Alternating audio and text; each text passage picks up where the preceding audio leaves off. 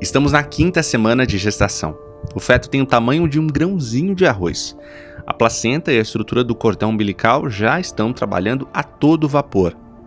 É por essa estrutura que vão passar os nutrientes essenciais do corpo da mãe para o bebê. Nesse momento está em desenvolvimento um negócio chamado tubo neural, que vai formar nada mais nada menos que o cérebro.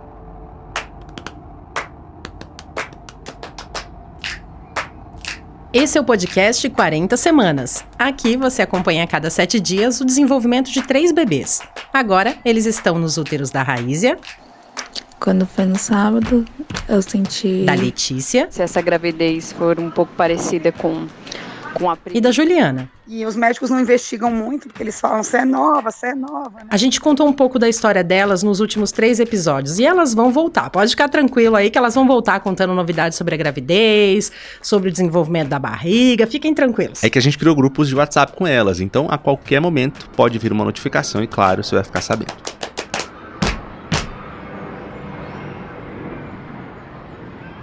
Nesse quinto episódio, a gente vai saber como é ter um bebê longe, aqui de São Paulo, onde vivem nossas protagonistas. Quer dizer, um pouquinho mais longe de São Paulo, fora do Brasil. Melhor ainda. Bem mais longe. Do outro lado do oceano, vai. Oi, tudo bem, Renan? E você? A Patrícia é uma brasileira que vive em Casablanca, no Marrocos. Em 2010, ela precisava aprender um novo idioma para entrar no mestrado. E aí ela decidiu que seria o italiano. O professor falou assim: ó, eu não tenho tempo para ensinar vocês outras coisas da Itália. Eu vou ensinar de vez em quando uma coisinha ou outra, mas vamos focar só no material do mestrado. Ele falou para mim: ó, você que quer aprender, treine em chat de de relacionamento, em coisas assim que você vai conhecer. E eu comecei a jogar sinuca, bilhar, não sei como é que chama, dentro de um site que eu nem me lembro o nome, e daí eu conheci um rapaz que hoje é meu marido, sabe? É, e ele me deixava sempre jogar. Ele não é italiano, ele é marroquino, mas ele morava na Itália. Daí nós nos conhecemos ali naquele jogo, depois fomos para o Skype, depois nos conhecemos pessoalmente, sabe? No Marrocos. Em 10 meses, a conversa saiu do mundo virtual e passou para o real. Em 2015, eles se casaram e em 2016 ela engravidou, mas perdeu o bebê na metade da gestação. Tudo isso ocorreu aqui no Brasil. Sem emprego aqui, eles decidiram então ir para o Marrocos. Daí lá que eu conheci realmente a família dele, como que era. Assim, foi uma diferença cultural muito grande no começo, porque, como eu disse, eu tinha ido já quatro vezes de férias.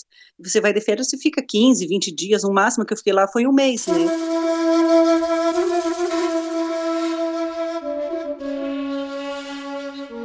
Eles tentaram de novo engravidar, e aí deu certo. Por medo de perder de novo, a Patrícia ficou praticamente a gravidez toda de repouso.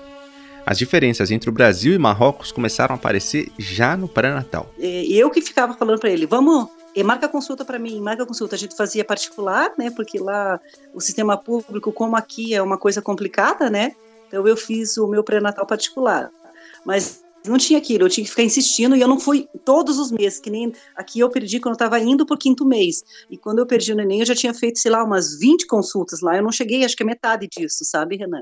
Então, essa diferença eu senti muito e eu só ia porque eu ficava cobrando dele, porque uh, tem uma irmã dele que mora em Casablanca, ela falou, ah, eu só fiz três consultas. Tipo assim, por mais que ela, que as pessoas, algumas das pessoas também vivam em Casablanca, que é a capital econômica, tem gente assim mais é, mais moderno um pouco, ainda assim eles mantêm algum costume e não se preocupam muito, assim, sabe, de fazer todo mês o pré-natal.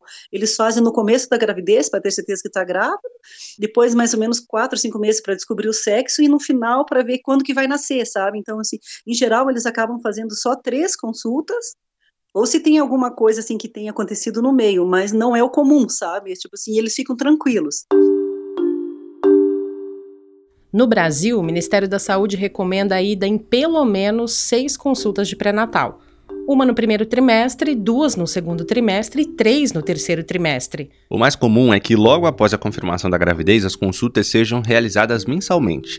O maior número de consultas nos três últimos meses é para avaliar riscos de parto prematuro, pré-eclâmpsia e outras intercorrências que podem acontecer nesse período. Em geral, no pré-natal são pedidos, olha, se prepara que a lista é grande. Hemograma, hemograma completo, glicemia de jejum, tipagem sanguínea e determinação do fator RH, sorologia para hepatite B, sífilis, HIV, toxoplasmose, herpes, exame de fezes, exame de urina e às vezes Papa Nicolau. Também são pedidas ultrassonografias. Os mesmos exames laboratoriais são solicitados por volta da 28ª semana da gestação inclui o exame de tolerância à glicose específico para detectar a diabetes gestacional, pode ser uma vilã da gravidez, né? Esse exame é pavoroso. Por quê? Porque você toma um líquido muito doce, geralmente passa mal, porque você tem que fazer em jejum muitas horas, tomando muita quantidade, e infelizmente, no meu caso, detectou diabetes gestacional. Além do exame terrível, deu positivo para diabetes. Mas isso eu conto mais para frente. Tá bom. Voltando para a história da Patrícia, uma outra coisa que mexeu bastante durante a gestação dela foi a religião do marido e da família dele. Todos eles são muçulmanos e parte da gestação da Patrícia se deu justamente durante o Ramadã, que é um mês sagrado para os islâmicos. Basicamente, os seguidores do Islã evitam comer, beber, inclusive beber água, do amanhecer até o pôr do sol ele nasceu no Ramadã, né? É, e, e, tinha uma outra sobrinha do meu marido grávida também no mesmo período. Ele nasceu dois meses depois, o filhinho dela. E ela perguntou para mim: Você tá fazendo Ramadã? Eu falei: Não, eu tô grávida, eu não vou fazer Ramadã, né? Eu não sou muçulmana, mas como eu tô no país, e, e daí se você fica comendo, eu acho falta de respeito, eu acabo fazendo o Ramadã com eles, né? Porque se eu estou em casa sozinha, eu ainda tomo água, como alguma coisa, mas se eu estou junto com a família, alguma coisa, eu acho falta de respeito, né? Todo mundo sem comer e você comer. Então eu acabo fazendo o jejum com eles no Ramadã, né? Só que grávida não, eu não fazia, né? Eu penso, eu penso assim na saúde da criança, que a criança tem que estar alimentada. E o Ramadã não é obrigatório para grávida, é ela que opta, né? Com os nove meses quase completos, as contrações começaram eu fui controlando assim as contrações, as coisas foi piorando. Eu fui dormir dia 24, já não tinha jantado, porque eu não tava, eu já não estava bem.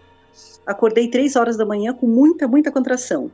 E fiquei controlando no relógio de quanto em quantos minutos, né? E daí ainda estava longo, era tipo 15, 20 minutos ainda. Às vezes parava, depois voltava e fiquei controlando, sentindo muitas dores, como se fosse uma cólica, uma cólica muito forte, sabe? E daí eu sentia isso, daí eu ficava controlando no relógio. Quando foi diminuindo, eh, já era 9 horas da manhã, estava de 5 em 5 minutos, eu fui lá e chamei meu marido. Falei, acorda, toma banho, vamos para o hospital, que eu já tinha tomado banho, já estava pronta né, hora. Porque as bolsas já estavam prontas faz tempo.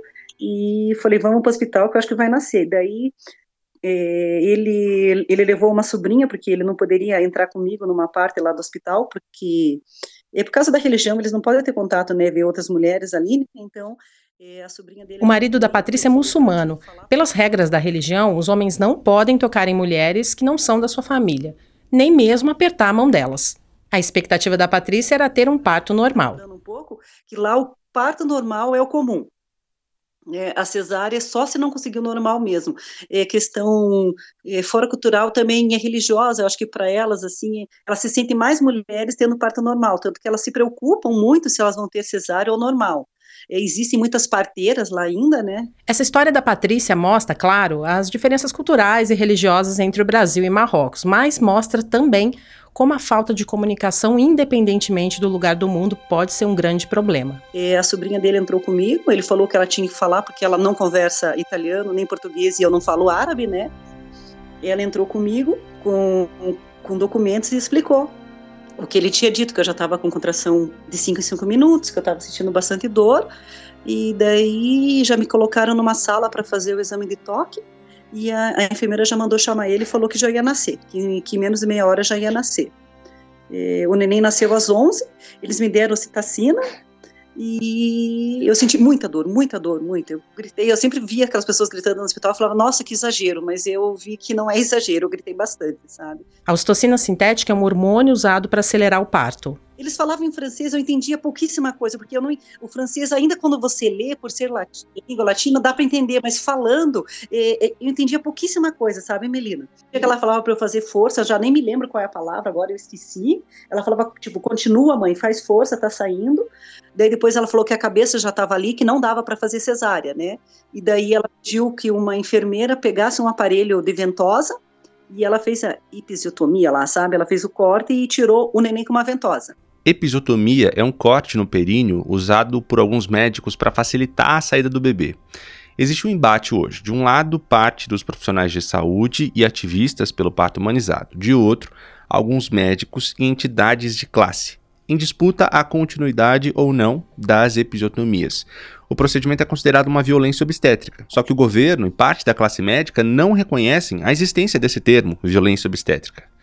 O Ministério da Saúde e a Organização Mundial da Saúde, porém, recomendam reduzir essa prática. Uma enfermeira massageava a minha barriga para ver se ajudava a descer, né, a sair o neném, e para me acalmar, nós estávamos em seis no quarto, eu e mais cinco. A médica daí mais quatro, porque eu, como eu estava gritando muito, ela chamou mais auxílio, né? E daí uma segurava a minha mão, outra fazia massagem e, duas estavam auxiliando a médica. Daí depois, foi uma dor horrível, né? depois que eles cortaram e tiraram o neném, foi aquele alívio, assim, você não sente mais nada, some toda a dor, né? Então, daí depois ali aliviou. Daí ela fez, ela costurou lá o que tinha que fazer, é, fizeram uma lavagem no neném, uma pré-lavagem, pesaram, né, para ver se estava tudo certinho, respirando, e daí me levaram de cadeira de rodas e para o quarto e já levam ele junto numa caminha, sabe? A gente já vai para um outro quarto junto com a criança, sabe? Porque lá tem bastante perigo de roubar a criança, principalmente filho homem, né? Que eles dão preferência para filho homem, né? Os árabes. Então, meu marido ainda falava, não vai dormir, não deixa o neném sozinho. E daí já, já me levaram para o quarto junto. Daí chamaram meu marido depois que ele nasceu, né, também. Daí já me levaram para o quarto, já levaram o neném, depois já liberaram a entrada dele com a família, para poder visitar um pouquinho. Eu fiquei também no começo com incontinência urinária, daí ficava usando fralda do neném para poder segurar né, a urina.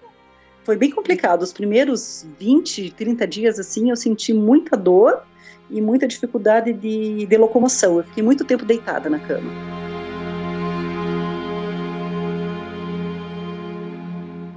Quando a gente falou com a Patrícia, ela estava em Curitiba para apresentar o bebê para toda a família dela, que é brasileira e que não pôde ir até o Marrocos.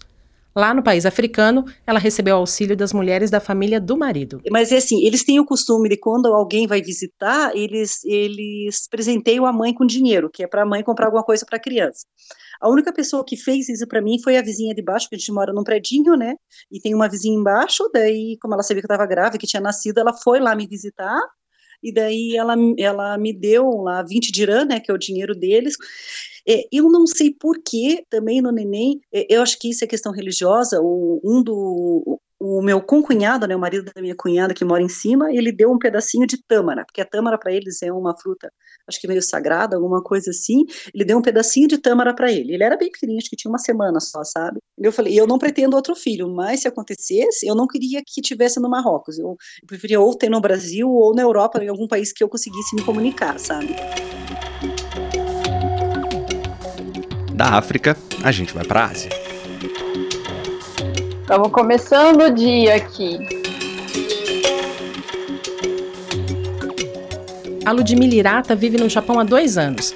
Ela não teve bebê lá, mas ela é doula, ou seja, está bem por dentro do universo da maternidade lá do outro lado do mundo. Lembrando que doula é aquela profissional que dá o amparo emocional para a mulher durante o parto. Ela não faz nenhum procedimento médico, ela só cuida da mulher, dando água, fazendo massagens, falando palavras de incentivo e por aí vai. Ela conversou com a gente a partir da cidade de Hamamatsu, na região central do país, e contou as diferenças que viu por lá. A principal delas é o começo, de fato, da gravidez. O sistema de saúde ele é muito, muito caro, mas ele não é inacessível. A gente não tem um sistema único de saúde no Japão.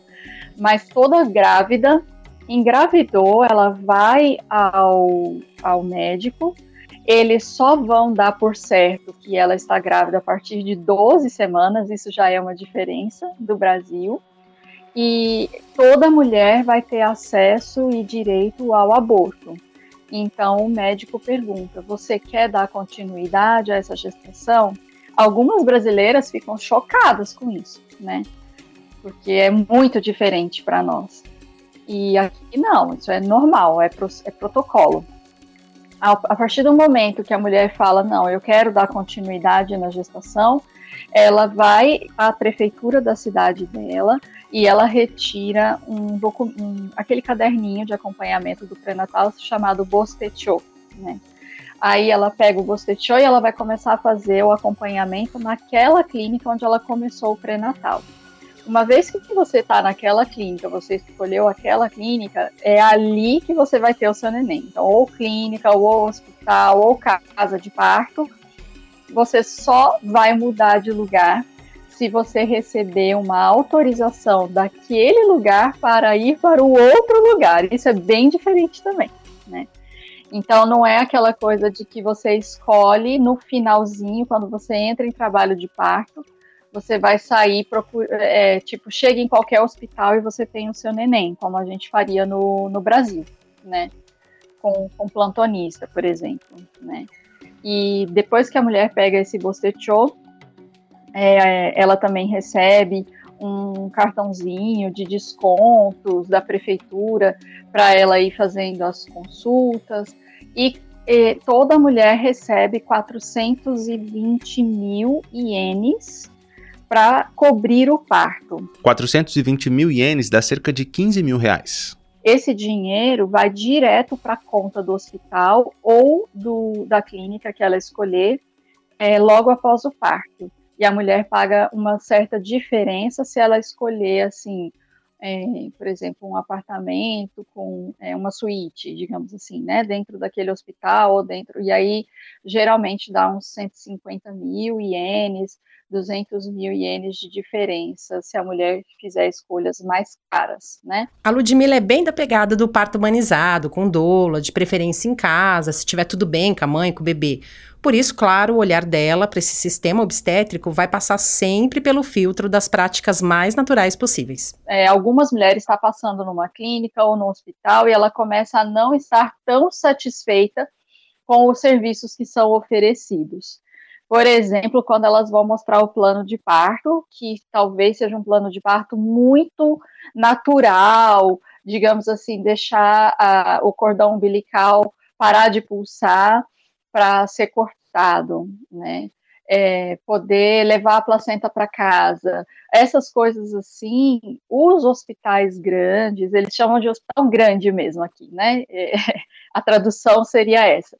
Hospital grande não gosta, não faz, não apoia, mas eles também não oferecem assim aquele parto não é aquela coisa como no Brasil que você precisa ter medo de não ter um parto normal. Então, por ser um país de primeiro mundo, né, a gente sabe que uma das características de países de primeiro mundo é que eles preconizam o parto normal. Em 2017, 55% dos partos realizados no Brasil foram cesarianas, segundo o Sistema de Informações sobre Nascidos Vivos do DataSUS.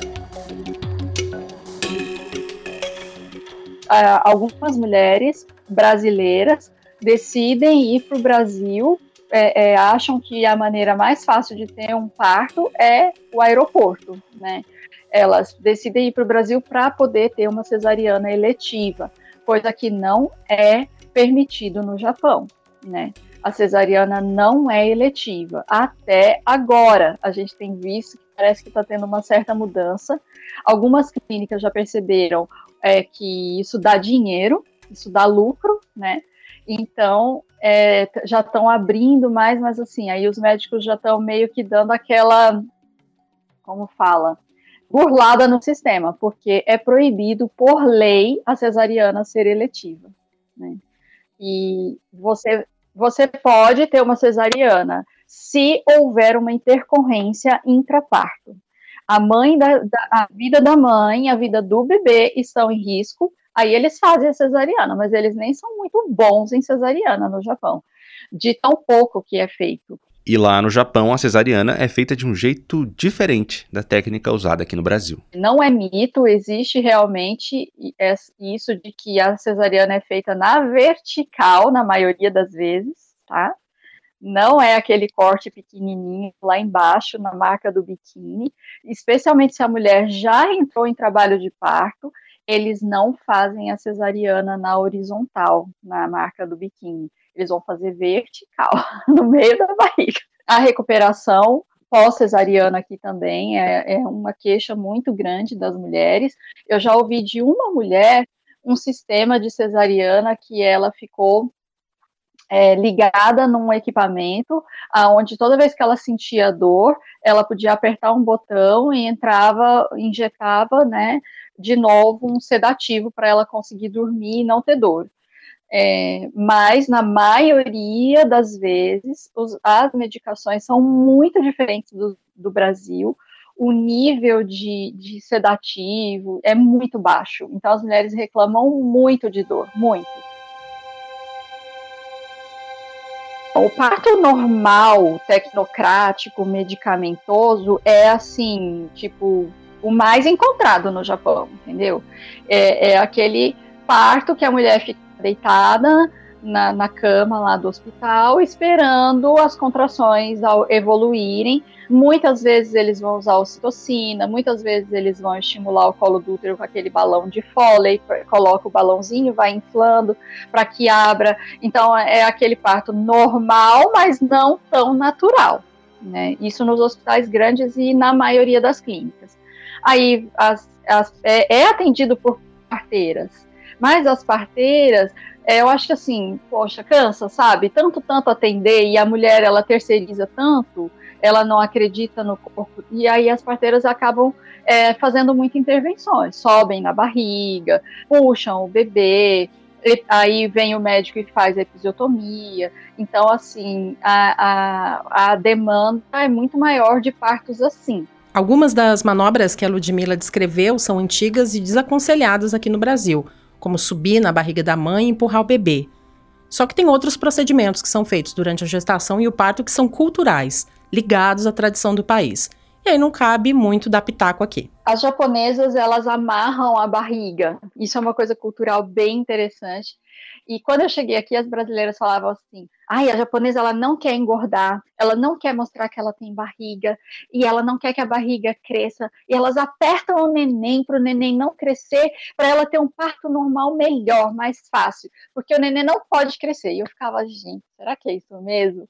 E aí fui pesquisar, fui estudar, fui conversar com, com japonesas, e não tem nada a ver elas usam isso para aquecer o ventre, para fazer com que a barriga não fique tão pesada no assoalho pélvico e elas não tenham depois as, as disfunções urinárias causadas pela gestação. E elas aí tem a ver também com o cachorro, né, no, no, calendário japonês, o cachorro, a figura do cachorro, na espiritualidade deles tem muita questão disso. E eles é, amarram as cachorras para que o parto seja fácil e a cachorra não perca os cachorrinhos antes da hora. Uma outra questão ligada à cultura é o estigma enfrentado por mulheres que precisam passar por uma cesariana lá no Japão. Eles já têm uma, uma cabeça de parto normal, é normal, né? inclusive na religião, né, no shintoísmo e no budismo, para eles, cesariana é tipo uma fraqueza, né? A pessoa teve uma até uma a mulher não teve uma resiliência por algum motivo, e os bebês que não nasceram de parto normal, eles, é, na cultura japonesa, no budismo, no shintoísmo, são vistos assim como, poxa, foi fraco, né? Alguma coisa aconteceu, ixi, o, o destino, entendeu? Teve, precisou de ajuda da, do médico. A gente continua do outro lado do mundo, mas em outro continente agora, a Oceania. Então, na Nova Zelândia, eles, como eu estava lá como estrangeira, eu, eu tinha que pagar tudo. A Iris é uma brasileira que teve dois filhos. O primeiro na Nova Zelândia. Para quem é de lá, para quem tem a, a cidadania, é tudo de graça. Então, eu estou falando isso no meu, uh, na minha visão, no meu, na minha experiência como estrangeira. É, lá, quando você, você Assim que você sabe que você está grávida, você tem que ir até o hospital e fazer um registro, se registrar no hospital. E aí você vai procurar a, uma midwife, que é tipo, eu não sei, é uma parteira, né? Talvez.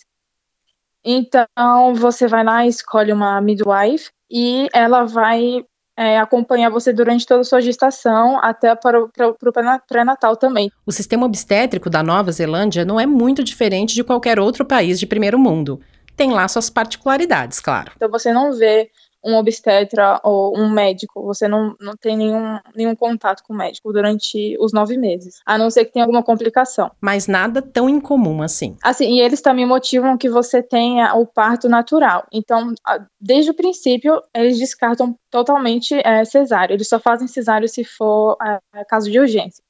Então, é, lá no pré-natal, você vai fazer, é, eles não fazem ultrassom, é, a única coisa que, a, que ela faz é apalpar a sua barriga, assim, a, nas, nas visitas que são a cada, é, a cada, uma vez por mês, né.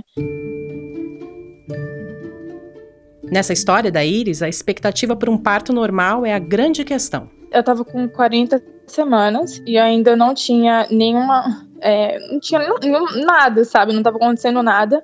É, não tinha nenhum avanço na, na, na assim para o trabalho de parto, então eu tive que ser, é, eu tive, tive que ter o parto induzido. O parto acabou sendo é, cesárea porque é, o, parto ele é induzido para você ter o natural. Então eu tive, eu, eu tive trabalho de parto, entrei em trabalho de parto, é, foi muito rápido. Só que aí acabou que é, o coração do meu filho parou umas duas vezes.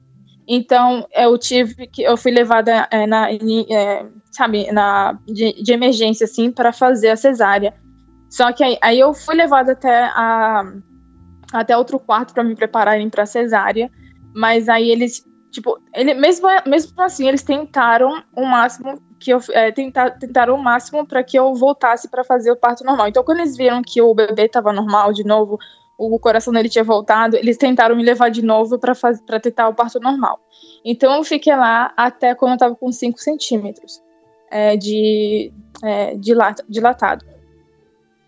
E aí, quando é, eu tava com 5 centímetros e não tava avançando, não tava progredindo, então. E aí o coração dele parou novamente. Então foi quando eles decidiram me dar a anestesia. Durante o trabalho de parto, eles te dão um gás, se chama óxido nitroso.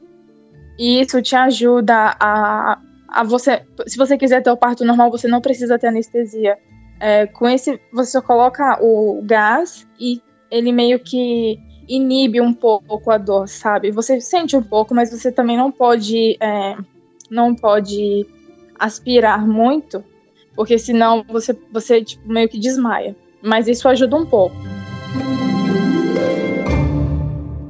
E essa frustração potencializou qualquer pequena diferença entre os sistemas médicos daqui e de lá, e um desconforto por estar longe de casa e longe dos familiares para dar aquele apoio tão importante para a mulher nesse momento eu fiquei muito depressiva e eu comecei, eu tive um pouco de depressão pós-parto. E eu, acho, eu não sei muito bem o porquê, assim, mas acho que, né, acho que por isso, por eu ter uma expectativa que não foi atendida. Eu não, não fui no psicólogo, eu fui uma, porque eu fui uma médica e a médica falou que eu não precisaria, é, e ela me passou para ir para um meio que um conselheiro, sabe? Mas é, não me ajudou muito não me ajudou muito. Eu acho que eu saí disso sozinha. Eu não sei muito bem. É assim, é, eu só fiquei. Eu fiquei na Nova Zelândia por mais quatro meses depois que eu tive meu filho. E nesses quatro meses eu, eu pensava assim. Não sei como explicar, mas é, é uma depressão, é uma coisa que você. Como se. É como se. Como se você estivesse no fundo do poço, sabe? Uma coisa assim, não sei.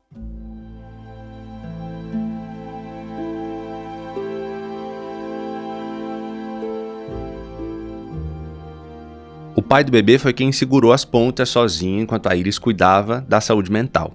E a gente não vai aqui ficar batendo palma para homem que executa tarefas domésticas e cuida dos filhos, não. Isso é básico, né?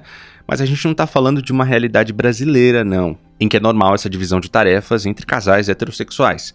O marido da Iris é da Arábia Saudita, um dos países mais conservadores do mundo. Não conseguia amar o meu filho do, je do mesmo tipo, do jeito que eu queria, do jeito que eu pensava.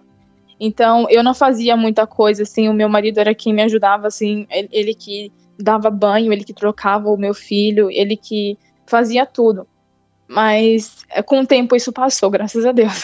E ele que me ajudou muito, muito, muito. Ele me ajudou desde, desde o hospital. Ele dormia comigo também lá na maternidade. É, então, ele me ajudou demais. Ele era minha mão direita, porque eu não tinha ninguém lá. Eu tinha os meus amigos, mas os seus amigos, eles não são como uma família, né? Então, eu só tinha ele.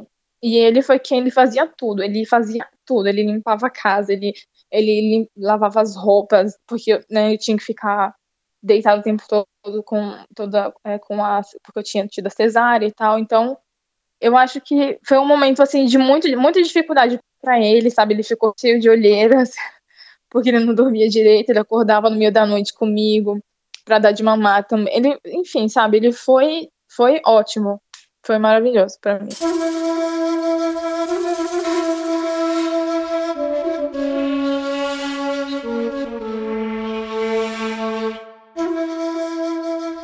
A Arábia Saudita é um país extremamente patriarcal. As mulheres precisam de autorização do pai ou do marido para coisas simples, como viajar, por exemplo. Só recentemente as mulheres puderam tirar a carteira de motorista. Na gravidez e no pós-parto, a responsabilidade toda é da mãe e de outras mulheres da família. Tipo, depois que você tem filho, você é, você vai para casa da sua mãe, você fica uns três meses lá, é, sabe? Ou tem menina que fica por um mês, um mês e meio, mas tem outras que ficam por muito tempo. E aí depois voltam para casa do marido. Então é meio, meio, que o marido, o marido vai visitar o filho, sabe, na casa da, do, dos parentes, na casa da, né, da, dos avós do menino, da criança, mas é, não participa tanto quanto meu marido participou.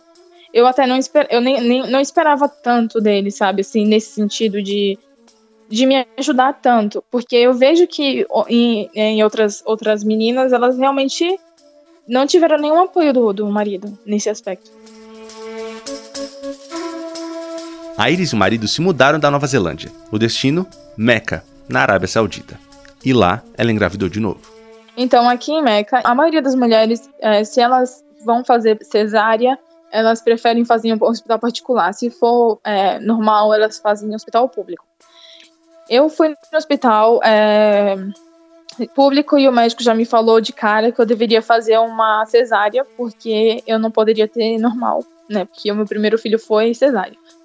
Aí eu já acabei de vez com a minha, a minha visão de ter um parto normal.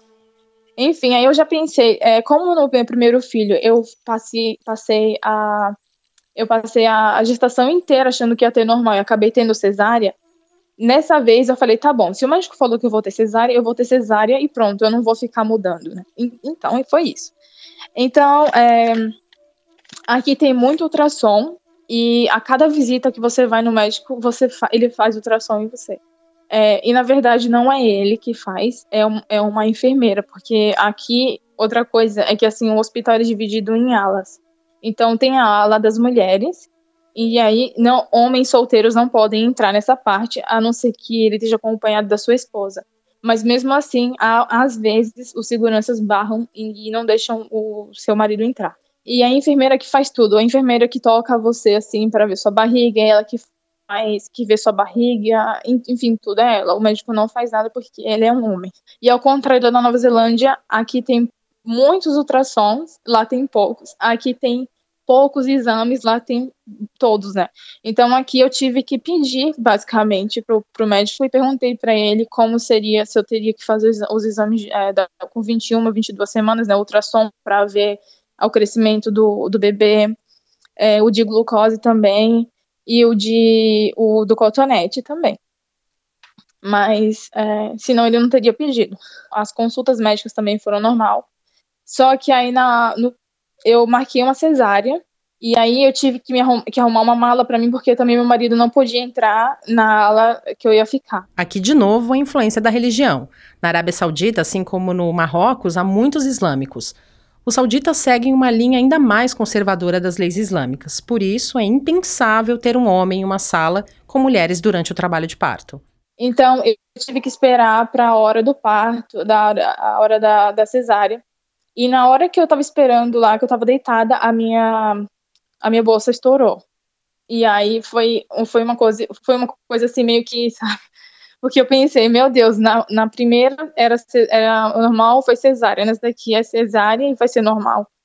Aí é, foi meio foi meio que é, eu não sei, estressante para mim. Eu chorei bastante nessa hora, porque eu não sabia o que fazer, eu tava sentindo muita dor e foi horrível, né? Era no meio da noite.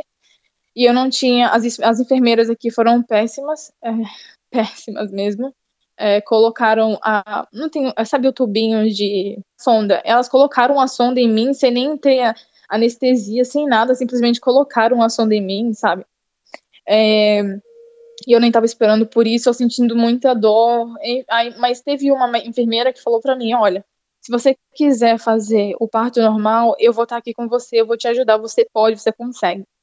Mas eu tava tão mal, assim, nessa questão, é, sei lá, eu, eu tava tão mal que eu falei, não, vou fazer cesárea e pronto, eu não vou passar. É, é porque eu não, eu não queria passar por toda a dor novamente. É, da, prime da primeira gravidez.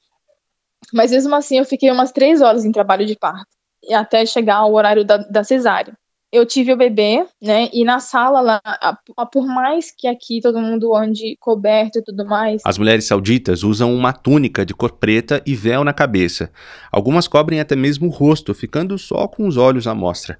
As estrangeiras, caso da íris, até podem abrir mão do uso das roupas, mas só em alguns espaços, como os aeroportos. É, na hora que você fazer, uh, você vai no hospital, só tem médico homem, então você vai ficar é, pelada né, na frente dos homens lá, porque são todos.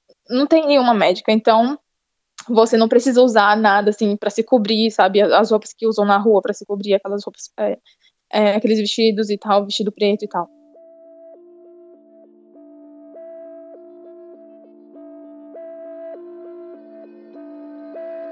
É, não me mostraram meu filho, é, eu simplesmente, eu vi ele chorar tal, e falei pra, pro rapaz, eu falei que queria ver ele. Ele falou assim, tá bom, eles, eles vão te mostrar, eles vão só limpar ele, vão trazer. Só que eles limparam ele e simplesmente levaram pro berçário.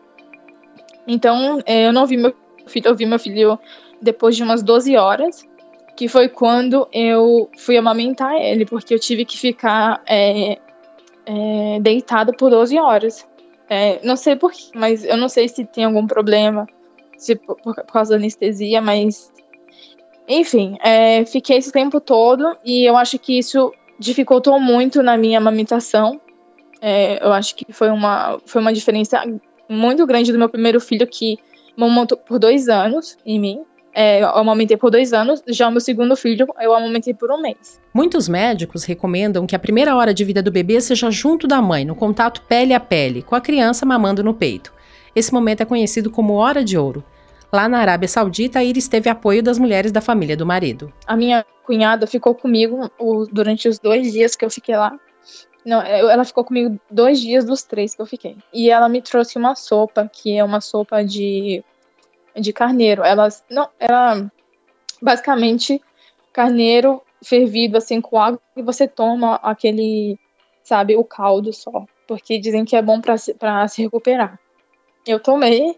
E ela me trouxe também um chá, que um chá que eu não, não me lembro muito bem como é que é feito, mas eles usam aqui também para tomar, é, para é, cicatrizar mais rápido. E por isso, o marido dela saiu de cena. Tinha uma pessoa para me ajudar em casa, só que em compensação, o meu marido não me ajudou em absolutamente nada. É, na, que, na, na questão de cuidar do bebê ou de trocar o bebê, não me, me ajudou do mesmo jeito que antes, porque tinha alguém para me ajudar tinha uma pessoa me ajudando em casa. Então, eu acho que nessa questão mudou bastante. É, e também, eu acho por ele ter que trabalhar, também porque ele tinha que trabalhar, né? E lá na Nova Zelândia ele estava de férias. Então, mas mesmo assim, ele me ajuda muito, ele, é, ele continua, sabe, sendo um, um, bom, um bom pai, melhor do que muitos que eu vejo por aí, mas mudou na questão, assim, de trocar fralda, ou de dar banho, como, como o primeiro banho do meu, do meu primeiro filho foi o meu marido que deu o primeiro banho dele, e já no segundo não.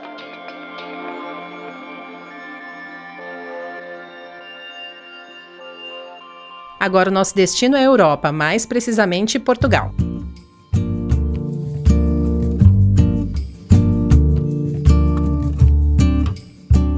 Terminei a minha residência em ginecologia obstetrícia uh, há um ano. Uh, antes fiz seis anos de residência e num hospital público cá em Portugal. A Mariana Torres faz parte da Associação Portuguesa dos Direitos das Mulheres na Gravidez e no Parto, e todas as semanas recebe relatos de mulheres que sentem que não foram devidamente informadas ou que foram submetidas a procedimentos sem consentimento na hora do parto. No Ocidente, as diferenças não são muito grandes, como os exemplos que a gente deu aqui no 40 Semanas da África, do Oriente Médio e da Ásia.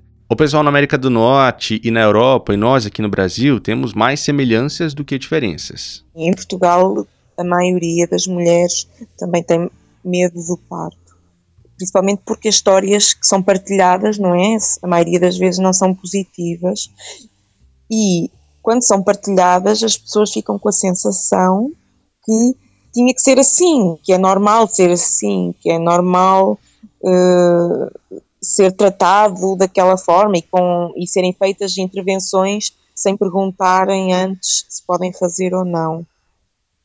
Nós vamos vendo aos poucos cada vez mais mulheres a questionarem estas práticas, mas ainda são uma minoria de mulheres.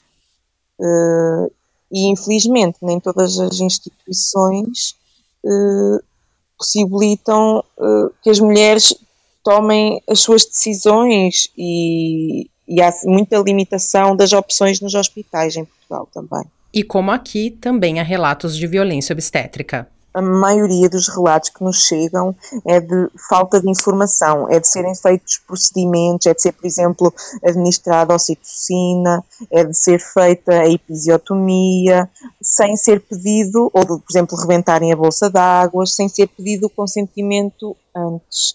Ou, por exemplo, de eh, ser-lhes dito que é preciso fazer uma indução no parto e elas mais tarde perceberem que o motivo que lhes foi dito não era, não era obrigatório ser feita a indução, que haviam alternativas e não lhes foram explicadas as alternativas. Às vezes, algumas mulheres também falam e partilham connosco de comentários menos respeitosos, por isso, agressões verbais. Uh, agressões físicas não é frequente, felizmente mas às vezes as pessoas ouvem certos comentários menos agradáveis no parto uh, e é, principalmente são estas as queixas.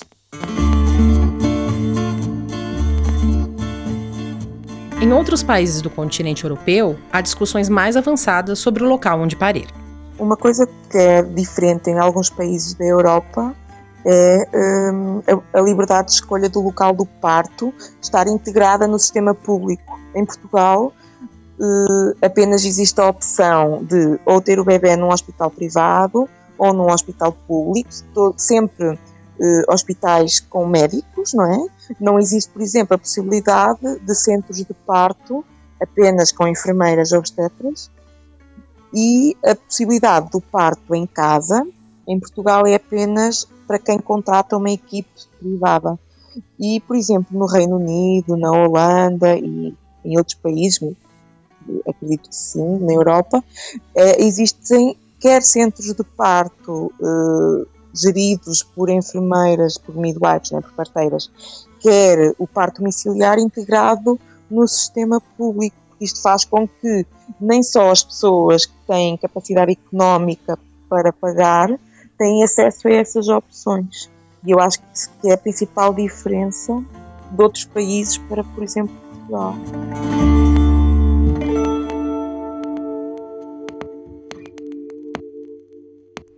Na próxima semana, nós vamos falar sobre os perrengues da gravidez. As gestantes passam muito mal. E as pessoas falam: ah, que bobeira, gestação não é doença. Nossa, mas parece muito, viu? Você fica com muito sono, muito cansada, com falta de ar e tem vontade de morrer, de matar todo mundo, porque é horrível você passar mal. Até lá a gente vai estar na sexta semana de gestação. Faltam 34? 34 tá quase lá, né? Não tá, tá longe ainda.